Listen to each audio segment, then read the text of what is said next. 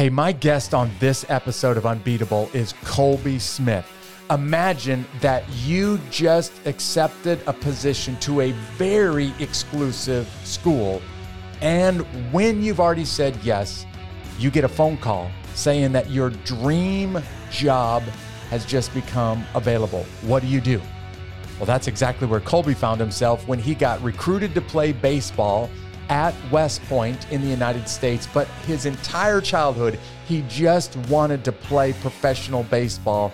And right after saying yes to West Point, he gets a phone call from the New York Yankees saying, "We're interested." You're gonna find out what Colby does next in this episode of Unbeatable.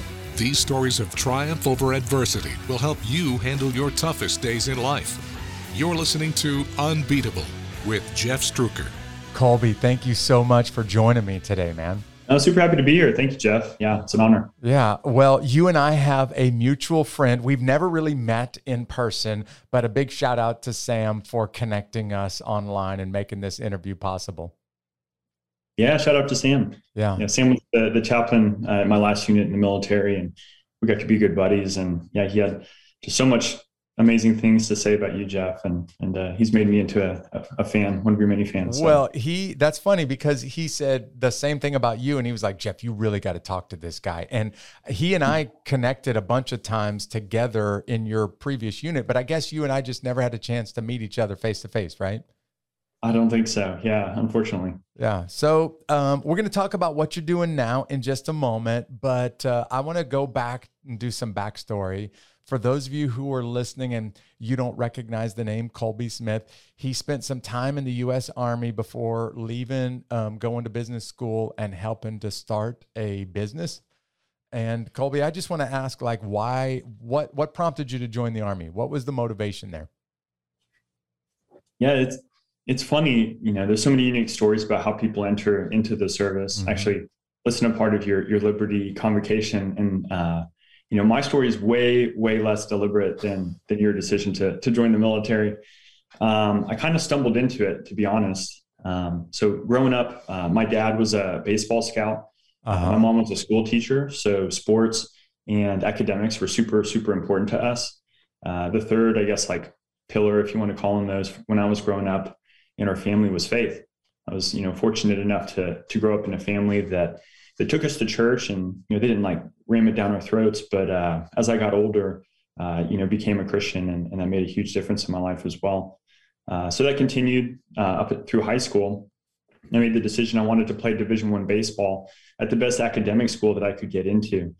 And uh, that recruiting process uh, as a high school athlete who wants to play, you know, D one sports is kind of yeah. weird. Yeah. You don't have a whole lot of like control over the process. It's very like like luck and like timing dependent. You have to like play at the right showcase uh-huh. in front of the right schools, and the, the stars have to align type of thing. And uh, just so happened that the two like good academic schools that recruited me the most were the U S Air Force Academy and West Point. And, you know, that was like totally, totally weird for me because I had zero connection to the military at that point, zero family. Yeah. I didn't know anyone who had served. So I was like, you know, like, God, what is this about? You know, like, there's like a clear message here that you're, you're, you know, drawing me towards service, uh, even though that, that wasn't something that I had in my plans. You know, I planned on trying to play pro baseball. That was, yeah. that was my goal. Yeah. So, um, you ended up talking to a bunch of people, uh, who gave me good advice, and they were like, hey, if you get into one of those schools, like you gotta, you gotta do it. Yeah. You gotta uh, jump so on up- those opportunities, man. Right. So, uh, uh, ended up deciding to go the West Point route. Honestly, like, I'm still not sure why. Uh, I think it was just based on what I'd seen in, in movies and stuff. I thought the Army jobs looked like more fun uh, than being a pilot for whatever reason. So, so committed to doing that.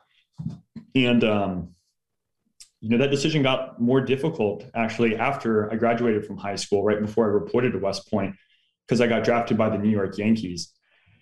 So at that hold point, on, I had have, you, uh, had you already committed to West Point before you got drafted by the Yankees? Right.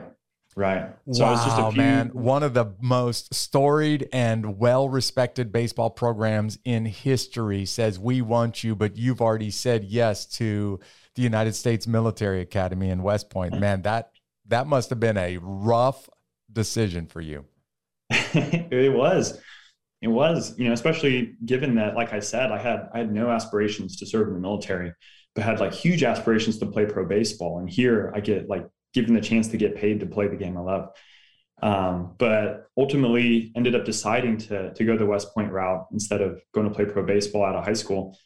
Um, just felt like I'd made a commitment, and I mentally had to overcome so much to be like, okay, I'm ready to give my all to this West Point thing. It was just too late for me to pivot. So at the time too, though, it was sort of like a, a half commitment, because at the time you could go to West Point, play four years of Division I baseball, get drafted again out of the academy and go play right away instead of serving in the Army. So I was like, yeah, that sounds like right. the perfect scenario. Like I'll go get a great West Point degree and then go play pro baseball like I've always dreamed of and forget about this Army stuff. So that's sort of like was the plan when I went to West Point. Yeah, it's the best of both worlds right there, right? Right. Right. How much did your mom and dad influence that decision? Because I'm, I'm, I can only imagine being tugged in the, get a chance to play ball for the Yankees, at least make your way through the Yankees uh, program, or go to West Point, become a military officer, and maybe never play pro baseball at all. That's a rough decision to have to make right there, man, especially when you've already given your word. Right. No, I mean, my parents were huge in that, uh, especially my dad. Again, he was a baseball scout, you know, for you know, my whole childhood uh, with different teams, primarily the Dodgers. But, you know, we spent our summers following him around to minor league baseball stadiums uh-huh. and, and seeing what that pro ball life is like. Uh, so, you know, when I was like, hey, Dad, what do you think I do here? He was like, look, like, you know that minor league baseball is not the glamorous life yeah. people. You know what it be. looks like. Right. Right. And the chances of making it to the big leagues are are so slim. He was like, go get a good education. And then, you know, if if the door's open still for pro ball down the line, take it. Um, so yeah, very, very well, thankful now that, that he gave me that advice. I was just thinking you did get the whole package when you were growing up though. If you had a mom who was an educator, a dad who was a, you know, into sports, a dad who had a career in sports, and they both gave you the foundation of faith, man, that's the whole package right there. No wonder yeah. why you had some, you know, opportunities in front of you. yeah. I mean, incredibly blessed, right? Like, uh, you know, I feel like in a lot of ways I did start on third base, you know? Um, so yeah, it's, it's been, it's been critical, and, and I'm so thankful for it. So for people that don't understand, the opportunity to get into one of those service academies, the Air Force Academy, the Naval Academy, which were the Marines uh, come out of, or the U S Military Academy for the Army, those percentages are extremely low. So when you got a chance to go to school in one of those two, it is a once in a, a lifetime opportunity. You know that. I know that. I just wanted to make sure the listeners know that. And you went to West Point to play baseball, right? Right, exactly. And then I know uh, we just talked about this a few moments ago. What happens to you while you're at West Point to play baseball and eventually hoping to get into the big leagues? Right. So, yeah, I mean, I had this great plan when I entered West Point, and uh, that fell apart almost immediately. Um, like so plans my first normally semester, do. I'm sorry? I said like plans normally do. Yep. Exactly. Don't, don't survive first contact. Right. right? Uh, mine did not. Mine crumbled right away. Um, so my, my first semester at school, uh, my freshman year, plebe year, I'm in boxing class. At West Point, they make you take boxing. And, uh, you know, I, I throw a, a right hook at some point and dislocate my shoulder. My throwing arm. Oh and, man.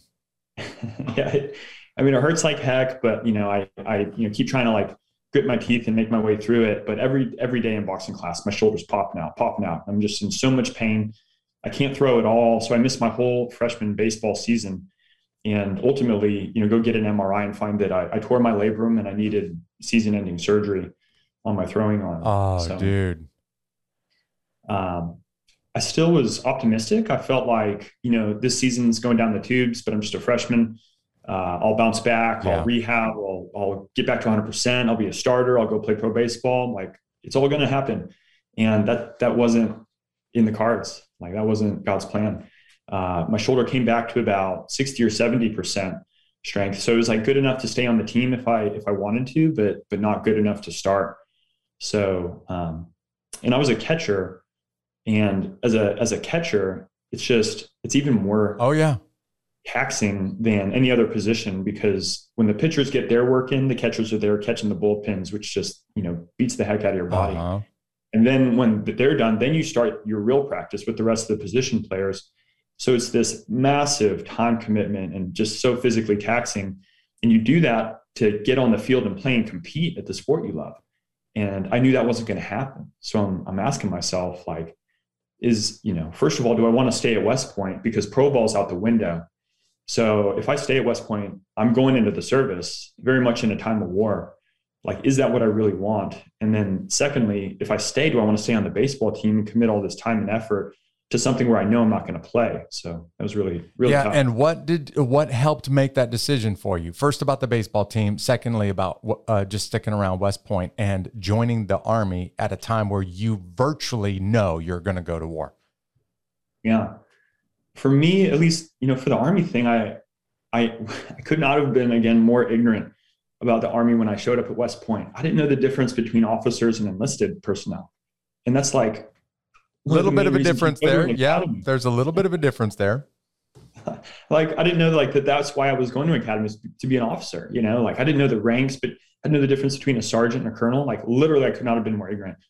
But over my first couple of years at West Point, I, I started to see, you know, a little bit of, about what the Army was about. And I, I liked it. You know, I was like, this, I think, could be a good fit. So, Uh, I'm going to stick it out here at the academy. And, and I loved my teammates, and I loved, you know, the team. I really cared about them. Uh, so I just, you know, prayed about it a lot. And, you know, it wasn't like a conscious, well thought out decision on my part to, to stay on the baseball team. I just felt like the Lord was, was going to, you know, he was calling me to lead in different ways than I'd led before on the team. And I, I, I had unfinished business there. Yeah. So, well, you already got accepted into one of the most difficult schools on the planet, literally, if you look at the um, rate of acceptance versus applications, just to get into West Point, and you got accepted to play ball. So why did you decide to stick around and play baseball after you had this season-ending and probably career-ending injury right out of the gate, first year in school?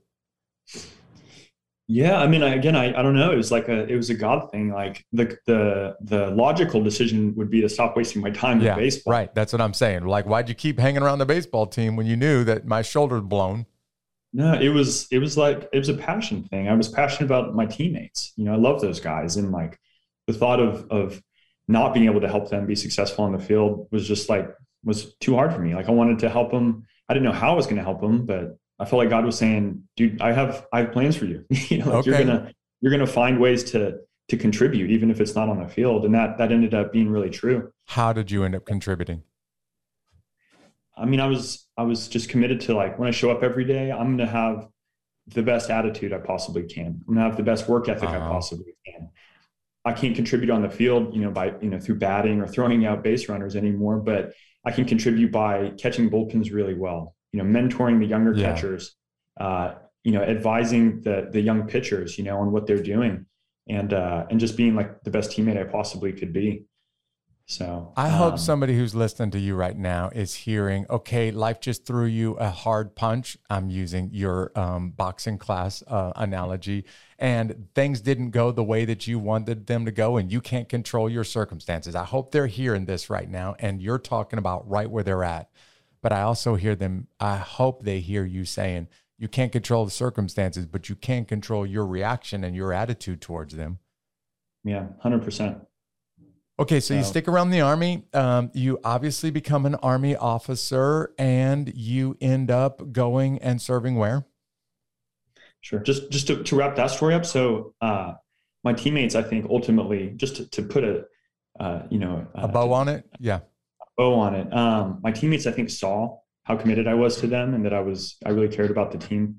And they ended up electing me to be uh, their team captain my senior year, uh, despite not wow. playing, you know, on the field. So that was, that for me was the validation that I'd done yeah. about it the way uh, was that, you know, at least in my, in my teammates' eyes, they saw me as someone they wanted to to represent the team. Yeah, so. that's uh, that's incredible. The fact that you're not playing, but they're they're they recognize this is the heartbeat of the team right there. Totally. So, so anyways, yeah. So after that, uh, entered the Army. So I, I branched infantry, um, you know, made a pit stop down at uh, Fort Benning for uh-huh. about a year. Did infantry officer basic course, uh, Ranger School and Airborne School. Um, and then shipped out to Fort Carson, Colorado, uh, married my wife, my high school sweetheart, Sarah, who's just incredible. And um, deployed almost right away. So I'm, you know, I'm still twenty-two years old, and uh, found myself in Afghanistan leading troops in combat as a, an infantry platoon leader, which is something that I, you know, I really wanted to do. Yeah. So not only in Afghanistan, but this is the heart. Uh, this is right in the middle of the big war um, that's been going on there for a few years, and you're located on the border where a lot of action is at a U S um, fire base. Um, so talk about what happens when you're leading a platoon of infantry, U S Army infantry, in Jalalabad in April of, of twenty twelve. Yep, that's right. Yeah. So get there early twenty twelve, um, you know, take a couple months. We're, uh, you know, getting our feet under us, you know, going out on patrols. Uh, the platoon is, is performing well. We're getting to know each other better, uh, getting more cohesive, and, uh, you know, meeting our, our Afghan military and police counterparts, uh-huh. and getting to know the locals, and, and helping them any way we can. And, you know, it's going great, but it's just super, super quiet. It's like eerily quiet. We're not seeing any Taliban activity. No firefights. It's all concentrated kind of in the mountains to the north and south of us. So we're like, man, this is like, this is like too easy right now. Yeah. And, uh, and that changed in a hurry. And I just want to pause for a second. By the way, anybody who's listening and you're hearing this guy's at war and it's really, really quiet. Well, it's one of those eerie quiets, right? Like it's quiet. It's too quiet. Does that mean something bad's about to happen? Um, if in case you just are wondering, why is that a big deal? Go for it, man. Yeah, I mean, because the reporting is saying that there's all kinds of Taliban presence. Uh, you know, they're setting up attacks. They're, you know, building up weapons caches. And we're like, God, this sounds awful, but we're yeah. not seeing anything. Well, we we ended up finding out uh, on April fifteenth of twenty twelve what they were up to. And uh, you know, at the time, I was I was I was on the base. It was in the morning. Uh, I was having kind of a normal, kind of slow day. Uh, we'd been out on patrol, I think, the day before, so my my platoon was on the base. Uh, Fort Benning Shields, which is like just south of Jalalabad uh-huh. airfield for people who've been there. Um, and I'm, you know, by myself in like this little wood uh, building, little bee hut, uh, and I'm typing up a, a plan for a patrol that we're going to do the, the following week. And uh, right about, you know, as I'm like in the middle of that, all of a sudden I hear just this huge explosion, massive explosion, loudest thing I've ever heard in my life. And I feel like the the building I'm in is about to come down around me. So um, literally because it's just two by fours and plywood. I know what you're talking about, but for people who don't, you're just talking about two by fours and plywood hastily nailed together. Oh yeah, exactly. Maybe some sandbags if you're yeah, lucky. Right. Um, but so I'm wondering myself, you know, I'm like, I've never heard anything like this. What the heck was that? You know, like, was that a mortar? You know, but it's like way too loud for a mortar. It must have like hit my, my building or something, you know?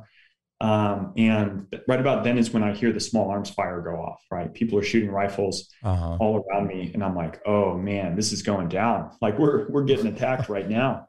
So, um, you know, I rush out of the, the little building I was in, run to our company command post, you know, find my first sergeant. I'm like, hey, what's going on? And he goes, I don't know. But, you know, the big explosion happened over there where you see that smoke. That's where most of the gunfire is going on. And your platoon is the only combat arms platoon on the base today. So you guys got to go figure so it out. So go fix it. Yeah, exactly. So, I mean, this is, again, I haven't been there very long. This is my first firefight. Like I have not done this before. Uh-huh. And so I run, you know, get my, my N C Os and say, hey, look, like it's up to us. We got to go figure this out. So the guys kit up, uh, you know, get their, get their rifles ready, and uh, come up with a hasty plan. And we just kind of take off charging towards the sound of the gunfire over there.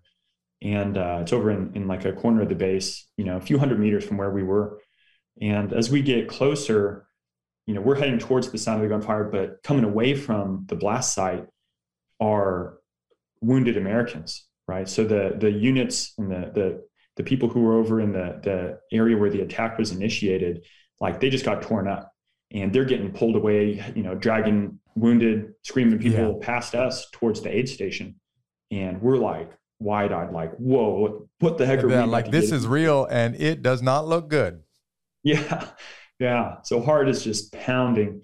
And, uh, you know, we get we get over there a little bit closer. And, you know, now I realize that explosion was uh, was a, a vehicle-borne I E D. So, so the Taliban packed like three or four hundred pounds of homemade explosives in the back of a, a vehicle, and a suicide bomber drove it up to the perimeter of our base's security fence and detonated himself. So uh, so a huge explosion blows down the, the security fence, like the, the wall that, uh-huh. that is keeping good guys in, bad guys out. And on the outside of the base, pre-staged in that area, is a group of Taliban fighters who have concealed themselves using burqas. So um, um, for people who don't know what a burqa is, they're dressed as women in this long, long robe that flows from head to toe, and they're hiding underneath that uh, in the women's clothing. Go ahead. Exactly.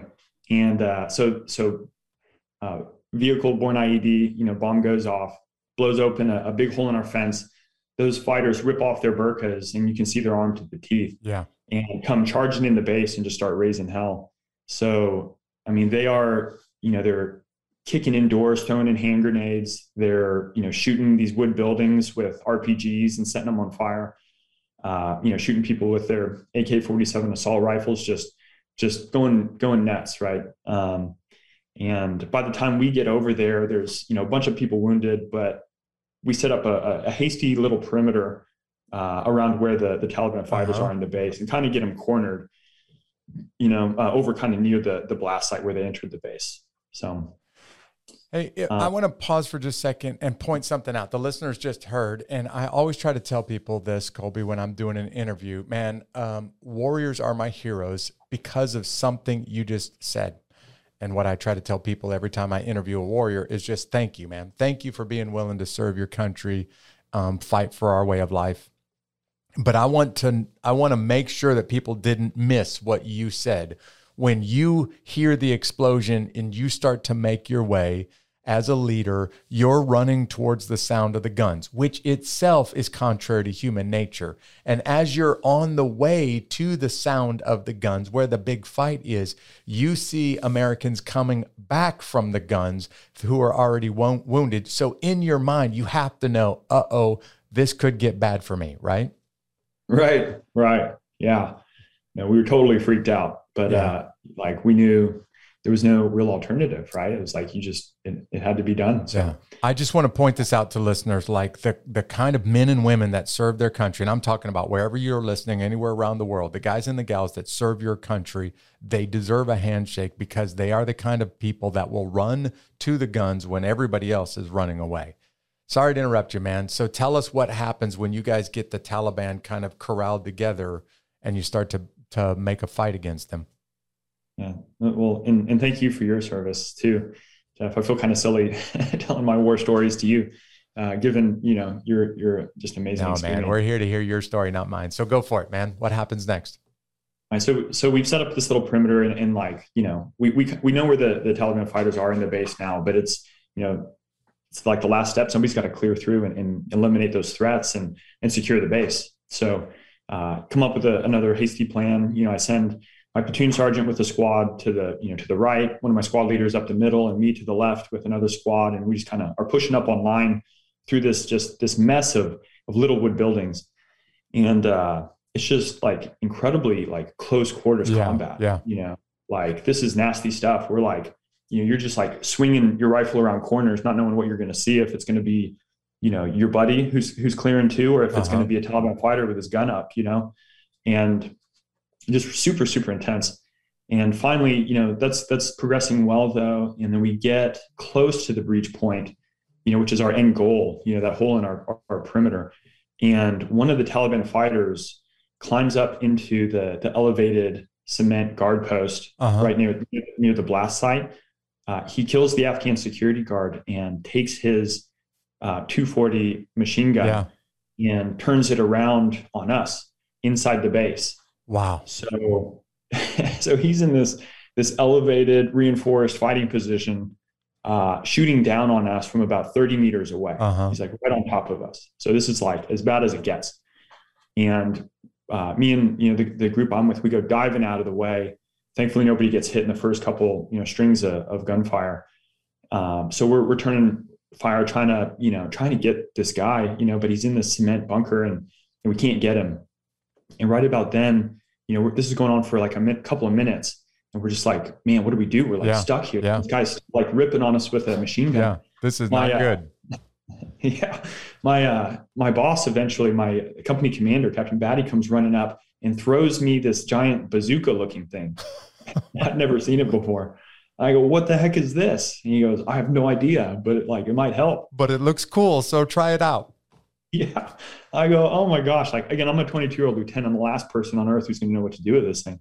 So I, I like do what any good lieutenant does. And I find one of my N C Os. Of course. I was like, hey man, smart man. I go, do you know what this thing is? And he goes, I have no idea, but I think I can figure it out. You know, uh, Sergeant Cleveland, one of my team leaders. And he, you know, tinkers with it for a couple seconds. He goes, I think I'm ready to let this thing rip. And I go, send it.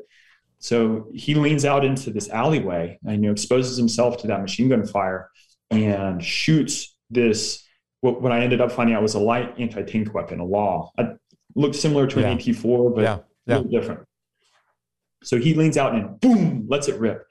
And right at that exact moment, all of us get blown up. Really? And you were yeah. thinking that thing just went off. It just went off in our face. Yeah, I'm so all, I kind of come to, and I'm like super confused, you know, like ears are ringing uh-huh. and, uh, you know, I can't hear anything and there's dust everywhere. People yelling. I'm like wondering to myself, what the hell was that? Uh, and I think, oh my God, he didn't actually know how to shoot this thing. Did this idiot shoot it backwards into the ground behind him? Blow us blow up. Us right. I'm like, you gotta be kidding me. I'm gonna kill this kid. But uh, that wasn't what happened. He, uh, he, it was a perfect shot. He nailed the guy, uh, nailed that guard post and, and took, took out that guy with the machine gun. Thank God. So that really quieted things down. Wow. One shot, never having fired the light anti-tank weapon before. And he hits it with one shot. Impressive. Yeah. It was beautiful. But you guys are all blown up. And, and what happened to you? Well, it, it turns out that, you know, there were there were fighters inside the base. There were Taliban fighters also outside the base uh-huh. uh, who were shooting in. And one of those guys outside the base, I think, probably heard me yelling orders to to the guys around me, and uh, was like, you know, had a, had a hand grenade. So he pulls the pin. He you know does a you know Doctor J hook shot oh, yeah. and uh, and lands it right in between all of us. So the timing just happened to be when he you know when Sergeant Cleveland was shooting that uh-huh. that, that rocket that uh, the grenade went off. So. Um, And yeah, so, you know, I didn't, I still didn't really fully know that at the time, but, you know, I'm looking around, I, I look to the guy to my left and I grab him and I say, hey man, you're hit. Like, look, you're bleeding. He's like, oh, you know, this like, oh no. I grab the guy to my right and I say, hey man, like you're hit too. And he was like super out of it. He goes, oh yeah, well, you know, F you, you're hit. You guys are making so fun bad. Of each other for getting blown up by a hand grenade. This is awesome. Yeah, and I go, what? Because because when the blast went off, it felt like like doing a belly flop in a swimming pool, right? Like like the the just concussion blast yeah. wave just hit me all at once. But turns out I'd gotten shrapnel in my my upper left leg too, and uh, you know I, I still didn't feel it. But I look down, I see this blood stain in my you know real high upper left leg, and I'm like, oh man, like like how bad is this? And then the blood stain grows like in a matter of seconds from uh-huh. the size of like a quarter to like a dinner plate, to like the blood's running down, you know, dripping off of my knee, like it, almost immediately. So I'm like, I'm freaking out. I'm like, this is really not good. Yeah. Um. So, it, you know, after we took out that guy in the guard tower, things had, had quieted down. That was sort of like the last, you know, area that we needed to clear. So like I quickly like grabbed one of my squad leaders. I'm like, hey man, I got to go get checked out. But, you know, like just make sure that you guys, you know, keep this base secure, uh-huh. clear back through all the buildings, and I'll catch up with you hopefully, but I got to go get, get worked on. So get, you know, drug basically to the aid station. And, uh, what I'm literally thinking about is that scene in Black Hawk Down where that Ranger gets hit in the femoral artery yeah. and they're fighting to try to clamp it and stop yeah. the bleeding. And he bleeds out. And, uh, I'm like, where I got hit, I know I'm like big trouble if that, if that hit my femoral artery, and there's so much blood. And, you know, I'm thinking like, man, like, is this, is this it? You know, is this the end of me? Yeah. Um, and I wanted to ask, you know, I know that you've said before that most of that movie was, was pretty like true to real life, or at least they did a good, good job of trying to make it. So was, was that a real yeah. scene? Yeah, that really happened. The guy's name is Jamie Smith. We kept him alive for a long time by flying in bullets and blood, bullets for all of his buddies to keep the fight going around him, and blood to try to keep him alive. But eventually it got to the point where he was losing so much that we uh, we got the call over the radio, like, if we don't get an aircraft in here immediately, he's going to die. And our big boss, you you understand this as a leader in combat, our big boss had this gut-wrenching decision. If I fly a helicopter in there, that helicopter is going to get shot down. I'll have another downed helicopter. If I don't fly him in here, he's going to die. And we got a call on the radio about thirty minutes later saying that's it, he bled out, um, mm-hmm. which just devastated all of us because everybody was trying to get to him and get him back to the surgeon. But yeah, that event mm-hmm. really happened. And I, I, um, man, I just want to say, you sent me this photo. We got to talk about this photo. So most people are listening to this and they don't get a chance to see the photo. But if you're watching this, we're going to throw the photo up on the screen. You sent me a photo. It looks like one of those, you're going to tell your children and your grandchildren stories about this photo. So describe the photo for everybody who's driving and listening to this episode right now. Yeah. Uh, so that photo was taken, you know, shortly after I'd gotten wounded. uh, I got taken to the aid station and got worked on, you know, so the medics are, are freaked out about the same thing I'm freaked out about. Is the femoral artery intact? Turns out that, you know, just by the grace of God, that shrapnel missed my femoral artery by less than an inch. So they were yeah. able to, you know, uh, control the bleeding uh, without doing anything too crazy. And, uh, you know, so I'm super relieved. But right about then, I hear this guy screaming and yelling who they're, they're bringing in to the aid station. And he's saying, "Don't let him send me home, doc. Don't let him send me home. Like, I got to stay." And I'm saying, I'm thinking, what the heck is this about? And it was my platoon sergeant, Josh, Josh Ross. Yeah. So for everybody who doesn't understand the military, this is the number one and number two guy in the unit that just got themselves blown up now or shot up. Yeah. So I'm like, "Josh, what the heck, man?" You know? And uh, I'm like, "Are you good?" And the medics check him out and they're like, "I think he's going to be okay." And I'm like, "Okay." You know, so he's as relieved as I was when they told me I was going to be okay. So he, he kind of jumps up and hobbles over to me. He goes, "Sir, we got to get a picture." I was like, "Okay." So we grab each other and, you know, we got, we're, you know, holding each other. We're all, you know, bloodied up. He got yeah. shrapnel on his legs too, a few more pieces than I did, you know, so, you know, we're looking pretty banged up and bloodied, but, uh, but you couldn't tell by our faces, right? Cause we just got the best news ever. That yeah. we're like, you're elated okay. that you're both going to survive, literally, that you both are going to live to see another day is basically what the picture looks like. But you're pretty bloodied for anybody who's watching it or looking at the picture right now. So it doesn't seem to line up. You're like, this terrible thing just happened yeah. to you, but you're incredibly happy. You know, it's like you're celebrating. It's like, it's kind of crazy, but, but it was, it was what it was at the time. It just yeah. made sense and it was real. So that's the full range of emotion that warriors go through in a battle or immediately after the battle's over with. I totally understand the picture, but for people that are looking at it, they're like, "Well, I don't get it." Bloodied, but smiles on their faces. Yeah. Yeah. I mean, just the craziest day ever. I mean, there's, there's so many more stories that yeah. we could get into, but, um, you know, following that, you know, th- there ended up being sixteen Americans wounded that day on our base. Um, and they burned down over half the base yeah. and we're really close to overrunning it. Um, you know, but thankfully my, my platoon performed really well. My guys yeah. just did, did an awesome job, you know, before and after I got, you know, wounded and, and, uh, you know, it was a lot better than it could have been. You guys put up a good fight. After it was over with, you were recognized for bravery, as you should have been, and received um, the Bronze Star for that fight. Is that correct? Uh, at the end of the deployment, I did. Yeah. yeah. Um, uh, so I want to point out to people, at this point, you have served in the military. You've had a chance to graduate from a very prestigious school, the uh, the Military Academy in West Point. You've now gone to combat. You have led your men well through a battle. And most people would say, "All right, I've done what the country's asked me to do. I'm good." But you decide to stick around. And in fact, not only did you stick around the military, but you, you, you took it up a notch. So what prompted you to decide to go consider special forces and trying out for special operations? What was the thought process that caused you to do that next?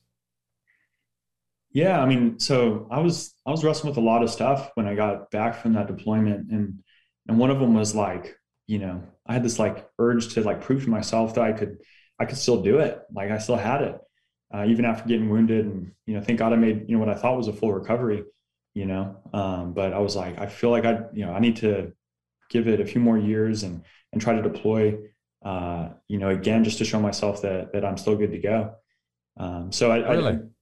I I didn't yeah. want to necessarily keep, stay on the infantry track. I, I had friends who were going the special ops track, uh-huh. and you know, I wasn't even positive if I want to stay in the military, but I was like, you know, I'll go to selection.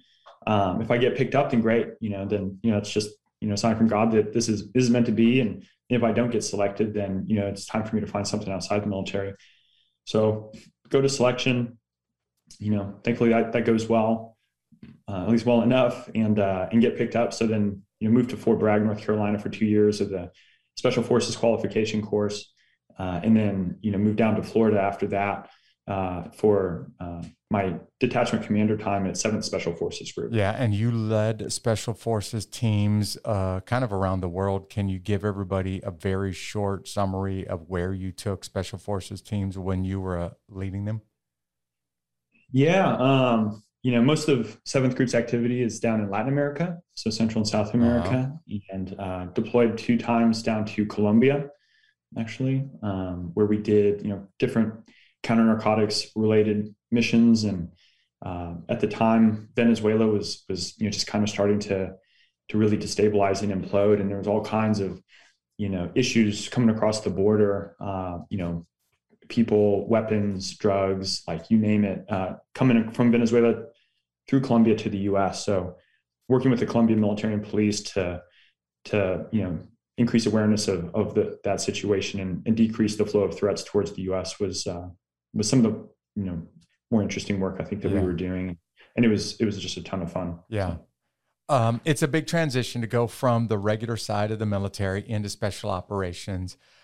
I heard you say it makes total sense to me, but I want to make sure that the listeners picked up on this. You went into Special Forces, which is a specific part of special operations in the U S military, um, often referred to as the Army's Green Berets. Okay, right. yeah. So let's have some fun together, man. You and I talked about this just before the episode started. I do this segment. It's called the High Five. And in the High Five segment, I try to go back and forth with whoever the guest is and just have a little fun. And because of our collective experience, mine and yours, in the military and in special operations, I have had countless people. I can't even begin to come up with the number of people that when I told them I did special operations, they said, "Oh, you're a Green Beret." And I'm like, well, the Green Berets do special operations, but the Green Berets are actually special forces. It's a little bit different. And then they look at me with this crazy look on their face like, I don't understand. What's the difference between special forces and special operations? So can we have a little bit of fun here? You okay with that, Colby? Yeah, let's do it. I know you've had people do the same thing to you that they've done to me. They hear special forces, they think special operations, or they automatically assume all special ops are special forces. So in your mind, top five things that are kind of distinguished special forces from the rest of special operations. That's what I want us to talk about for a couple of minutes. And for me, one of the, the number one, well, look, let's just talk about the easiest and the most obvious answer to number question number one, um, what distinguishes special forces from the rest? It's the color of their beret, man. Everybody knows them as, ever since John Wayne played in the movie Green Berets, everybody knows the color of that beret. That's right. Yeah. Yeah. So what yeah, the, about the, the branding side of it's a little confusing because we're special forces, we're Green Berets. It's all kind of the same thing. Um, you know, yeah, but the yeah. Green Beret definitely helps you, helps you stick out and makes, makes it resonate in people's heads. Okay. So for you, I know that people had to talk to you about that Green Beret while you were in the military, right? Tell me that the, that they had conversations with you about it. Yeah, no, absolutely. Absolutely. I mean, I remember before I was a Green Beret, seeing those guys walking around base and thinking they were, you know, pretty impressive, right? Like, man, you know? Yeah. Uh, And, you know, you, like anything, you join and you realize they're just people, uh, talented and dedicated and good at their job, but, you know, still just normal people. Yeah. But, uh, but okay. Yeah, so was... number, number two on my list, what we're trying to do is just explain the differences between Green Berets as a group and the larger special operations forces in the military. So for me, number two on the list is really easy. It's the mission. The mission of Green Berets is very different from the mission that other special forces or special operations Sorry, special operations forces have. What about you? What would you say is another key difference between the two? One of them, you know, I hadn't thought about this too much, but um, is Green Berets, they think that they look good in suits. I think that's kind of unique. I like the fact that you said they think they look good, but maybe they do, maybe they don't. we all thought we looked good in our suits, um, because we do a lot of work in embassies and, uh-huh. and we're kind of, you know, interagency type of relations type of setting. So everybody, you know, you have to deploy with suits. Yeah, where you take uh, the uniform off and you kind of try to blend in with the rest of the population. Yeah. I remember us, you know, taking selfies, you know, being like, man, we look good. And uh, in hindsight, looking at some of those pictures, now that I'm in the civilian world, now I've, you know, had to actually learn a little bit about suits. I realized, man, we looked, half of us looked like garbage. Yeah. Um, but yeah, we all think that we look really, really good in the suit. Okay. You just moved towards number three for me, because number three on the list for me is the beard. When you guys go overseas and you start growing all the beard and the long hair, it's pretty epic, and not all special operations do that. So what about the beard and the long hair? Come on, man. Yeah. I think it was also tied to like Call of Duty. We all, all of us thought that was super sexy. You know, it was like the, the typical operator look, you know, with like the tattoos and the beard and long hair. So we wanted to do it everywhere we went, whether, you know, that was helped you blend into the culture or not. Like in Colombia, for example, almost nobody has a beard, you know, but our guys were just like, man, I just, I, I need to be able to grow a beard. I want to grow a big beard. And we were like, that doesn't make any sense. Yeah. Why would in. you be the only dude down here with a big beard? Yeah, it's like, this isn't Afghanistan, you know, where everybody yeah. has a beard.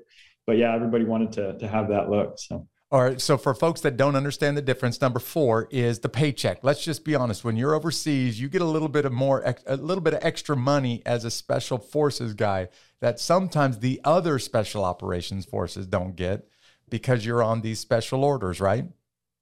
That's right. And yeah, it's shocking what people will go through for just a little bump in pay, you know, whether that's getting married to somebody they know they shouldn't be married to, or going special forces. Um, yeah, it's it's a good motivator. Yeah. Number five, and here for me is kind of the pinnacle of the list. So in this high five, what distinguishes the Green Berets from the rest of special operations? Well, ultimately, it's the mission of fighting with foreigners, teaching foreigners how to fight to defend their country well. And honestly, nobody on the planet does it better than Special Forces. So can you talk about that quintessential Special Forces mission of training other forces? Yeah, I mean, uh, you know, we, we operate by, with, and through partner and indigenous forces. That's like, that's what we're really good at. So if, you know, that was kind of a humbling thing for me, you know, as I got to work with other special operations groups. If you want to send in a group of Americans by themselves to get a job done, there's units that probably do that better than than than we did it, right? Like, I mean, the the Rangers, the SEALs, that's that's what they do so so well. But you know, bar none, nobody nobody can work with partner forces to enable them to be successful like Green Berets can. And that's just such agree. a good force yeah. multiplier. It's so important. Nobody on the planet can do what the Green Berets can do when it comes to training with and teaching those foreign indigenous forces how to fight uh, to defend their own country, or how to do their thing in their own in their own backyard. Nobody can do that like the Green Berets can. I'll add, I'll add one thing that all special operations forces have in common is that we're sick of being asked if we're Navy SEALs too. You and me both. Yes, absolutely. Ever since the bin Laden thing, it's like they've they've won the branding war, right? Yeah. So everyone says, oh, is that, are you like a SEAL? Is it, you know, it's like, oh, I'm so sick of hearing yeah. that. Nothing yeah. against SEALs, right? But yeah, right. That, that gets old. Okay, so you spent about nine years in the Army. Uh, at some point, everyone decides, hey, it's time to call my military career. Uh, it's time to to end my military career. Some some guys and gals will do it after just a few months or a few years. Some will do it for decades. Why, after nine years, did you say, all right, it's time for me to move on to something different? Yeah, for, for me, it wasn't an easy choice, because I, I loved what I had done in in the Army. Like, I loved it. So did I. And it was a hard decision for me too, man. Yeah. I mean, I'd, I'd honestly, at that point, I'd, I'd spent a lot of time away. I'd been deployed quite a bit, uh-huh. you know, and gone for training and moved a lot. Again, I married my wife, Sarah, my, you know, she was my high school sweetheart. We got married right after West Point. So she lived with me in, in Georgia and Colorado and North Carolina and Florida, like moved her all over the place. We were thinking about having kids at that point. So, you know, we just together decided that it was time to to pivot and, and move on to the next chapter God had for us. Yeah, and I want to point out, you went from one of the most difficult and uh, um, prestigious schools in America, West Point, to another one of the most difficult and prestigious schools in America, M I T, the Massachusetts Institute of Technology, where you got a business, an M B A. Why did you look at M, uh, M I T, the Sloan Business School um, for your M B A? Yeah, I'm, I remember as a kid uh, being in Boston with my dad. I think he was scouting the, the Red Sox, and and uh, and we drove by M I T. And I remember him telling me, I was probably nine years old at the time. He goes, "That's that's M I T. Only geniuses go there." Yeah, that's right. I still feel like only geniuses get into M I T. Yeah. Well, you know, our country is amazing for so many reasons, but one of them is is how we take care of our veterans, and and that that applies to higher education too. So veterans, you know, apply to as like a protected class to to all of these programs. So really, you're competing with other veterans and not the general population uh, to get, you know, some of the few slots that are set aside at each of these these great schools. Uh, so, you know, like I still had to like work hard and and uh, do well on my my scores uh, on the standardized tests and stuff to to get in. But yeah, ultimately, I was able to get into M I T despite not being a genius, not even close. Uh, because I, you know, served in the military, and, and that's, you know, you talk about like, yeah, you know, being thankful for some of these trials and setbacks you go through, like, you know, getting blown up in Afghanistan, you know, isn't something I, I would wish on anybody, but it gave me, you know, a story that I could, I could look back yeah. on. I can share that story. And I was able to share it in my admissions essays and, and interviews and stuff. And, and it's, you know, it was, you know, it was compelling enough to help get me into M I T. So, yeah. you know, among hey, many reasons, that's one reason I'm, I'm very thankful. I'm just going to tell you, Colby, I still feel like you're a little bit of a genius, because to me, you don't go to M I T. You don't even get in, let alone make it through, without having a little bit of genius in you. And I think that probably came from your mom's side of the family, right? For sure. For yeah. sure, not my dad's. Yeah. My friend's dad. Hey, as we get ready to wrap up, uh, tell everybody what you're doing now in Houston, Texas with the Home Run Dugout. Um, describe this startup that you took, that you're part of. Yeah. So uh, my best friend from high school, his name's Tyler Bambrick.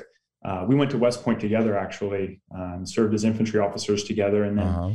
he got out before I did, went to business school. And while he was there, uh, met a guy named Nick. And he had this idea that, you know, like, we love what Topgolf does, but why can't we do that for baseball? You know, like, we were baseball fans. Yeah, and, yeah. Uh, you know, we're like, this, this could be a ton of fun. So So they started working on that. And then, you know, when I was in business school, I was looking at what I wanted to do. And, and at that point, they'd, uh, you know, they started to have some traction and, and raise some money, and were looking to grow, and, and, uh, needed, you know, to, to grow the leadership team. So just really connected a lot of the things that, uh, that I was looking for, you know, from the baseball connection to, uh, you know, being able to apply the, the things I learned in the military about leadership and a leadership position in the company. And the entrepreneurial route really resonated yeah. with me, because I feel like, you know, it had more of what I liked about the Army and less of what I didn't like about the Army. So there's like less uh, of the all of the good stuff, but not the bad stuff. Nice. yeah. Yeah. Less of the, the, you know, the bureaucracy and, and the regulations and stuff like that, but more of the, like, you with a small, tight knit group of people who you really care about yeah. and doing interesting things every day. That, that really, you know, attracted me to it. Yeah. And, um, you know, we're gonna have a chance, you know, if this goes well, to, to employ a lot of people. And that's, that's something that's really, you know, still gets me fired up, is, is providing good jobs for, for Americans. Yeah. So. Well, it, hopefully it won't be long before there is a, a Home Run Dugout in every little city in America, and you're pretty much the next Jeff Bezos or Elon Musk, right? Well, that's great. I'll go along with that. Now let's yeah. do it. Hey, man, I just want to say thank you for sharing this incredible story. Thanks for being willing to, you know, continue with your military education at West Point, going off to Afghanistan and serving the country. And even after getting blown up, and you could have just, um, you know, sailed over or sailed off into the horizon with those, uh, all of those combat stories, you stuck around and you did some pretty amazing things for our country. And I just want to say thanks, man. Thanks for all that you've done for us. Thank you, Jeff. I appreciate you. And, uh, it's great to be on, and thank you for, for this podcast. I found it really inspiring, and, and hopefully something I shared today helps somebody out. So yeah, thanks. I'm sure it will. Uh, if, if people want to know more about you, um, how can they find out more about you, Colby? Uh, let's see. I mean, I'm on, uh, I got rid of most of my social media. I'm Good on LinkedIn under, under Colby Smith, C O L B Y. Uh, okay. Uh, you know, I'll, you can send me an email. Uh, my email is Colby at Home Run Dugout. That's, uh, you know, all one word. Just like it sounds. Yeah. Home Run Dugout dot com. Yeah. Well, I'd love to talk to anybody who's who's interested in, in learning more, just wants to wants to wants to connect. We'll put some of the we'll put the links to this. Uh, definitely your your link um, to LinkedIn in the notes to this show today. But man, again, thanks for being with us, and thanks for being one of those unbeatable guys and gals that have served the country. No, thank you, Jeff. It's great. All right, man. Hey, Colby can't control getting his shoulder blown out in his first semester of school. He didn't have any control over getting blown up by a hand grenade on his first combat deployment. And you can't control your circumstances either, nor can I. But what you and I can learn from Colby Smith is circumstances are out of your control, but how you respond to them and the attitude that you bring after things have gone wrong makes all the difference in the world. Thanks for joining me for this episode. And by the way, if you found us on social media, I'd love for you to follow us. You can find us basically anywhere by just going to at Unbeatable Podcast and following along there. Or if you've discovered this podcast and you've been listening for a couple of episodes on your favorite podcast platform, why don't you rate us? Tell everybody else that's listening to podcasts how amazing Unbeatable is. And by the way, I want to help you if you're facing some challenges right now and you're really not sure how to handle it or what to do next. I got a free resource for you. It's called the Unbeatable Army Survival Guide. And all you got to do to get it, it's a P D F, totally free. All you got to do is just simply go to unbeatable army dot com. Thanks for listening to this episode. I'll see you right back here next week.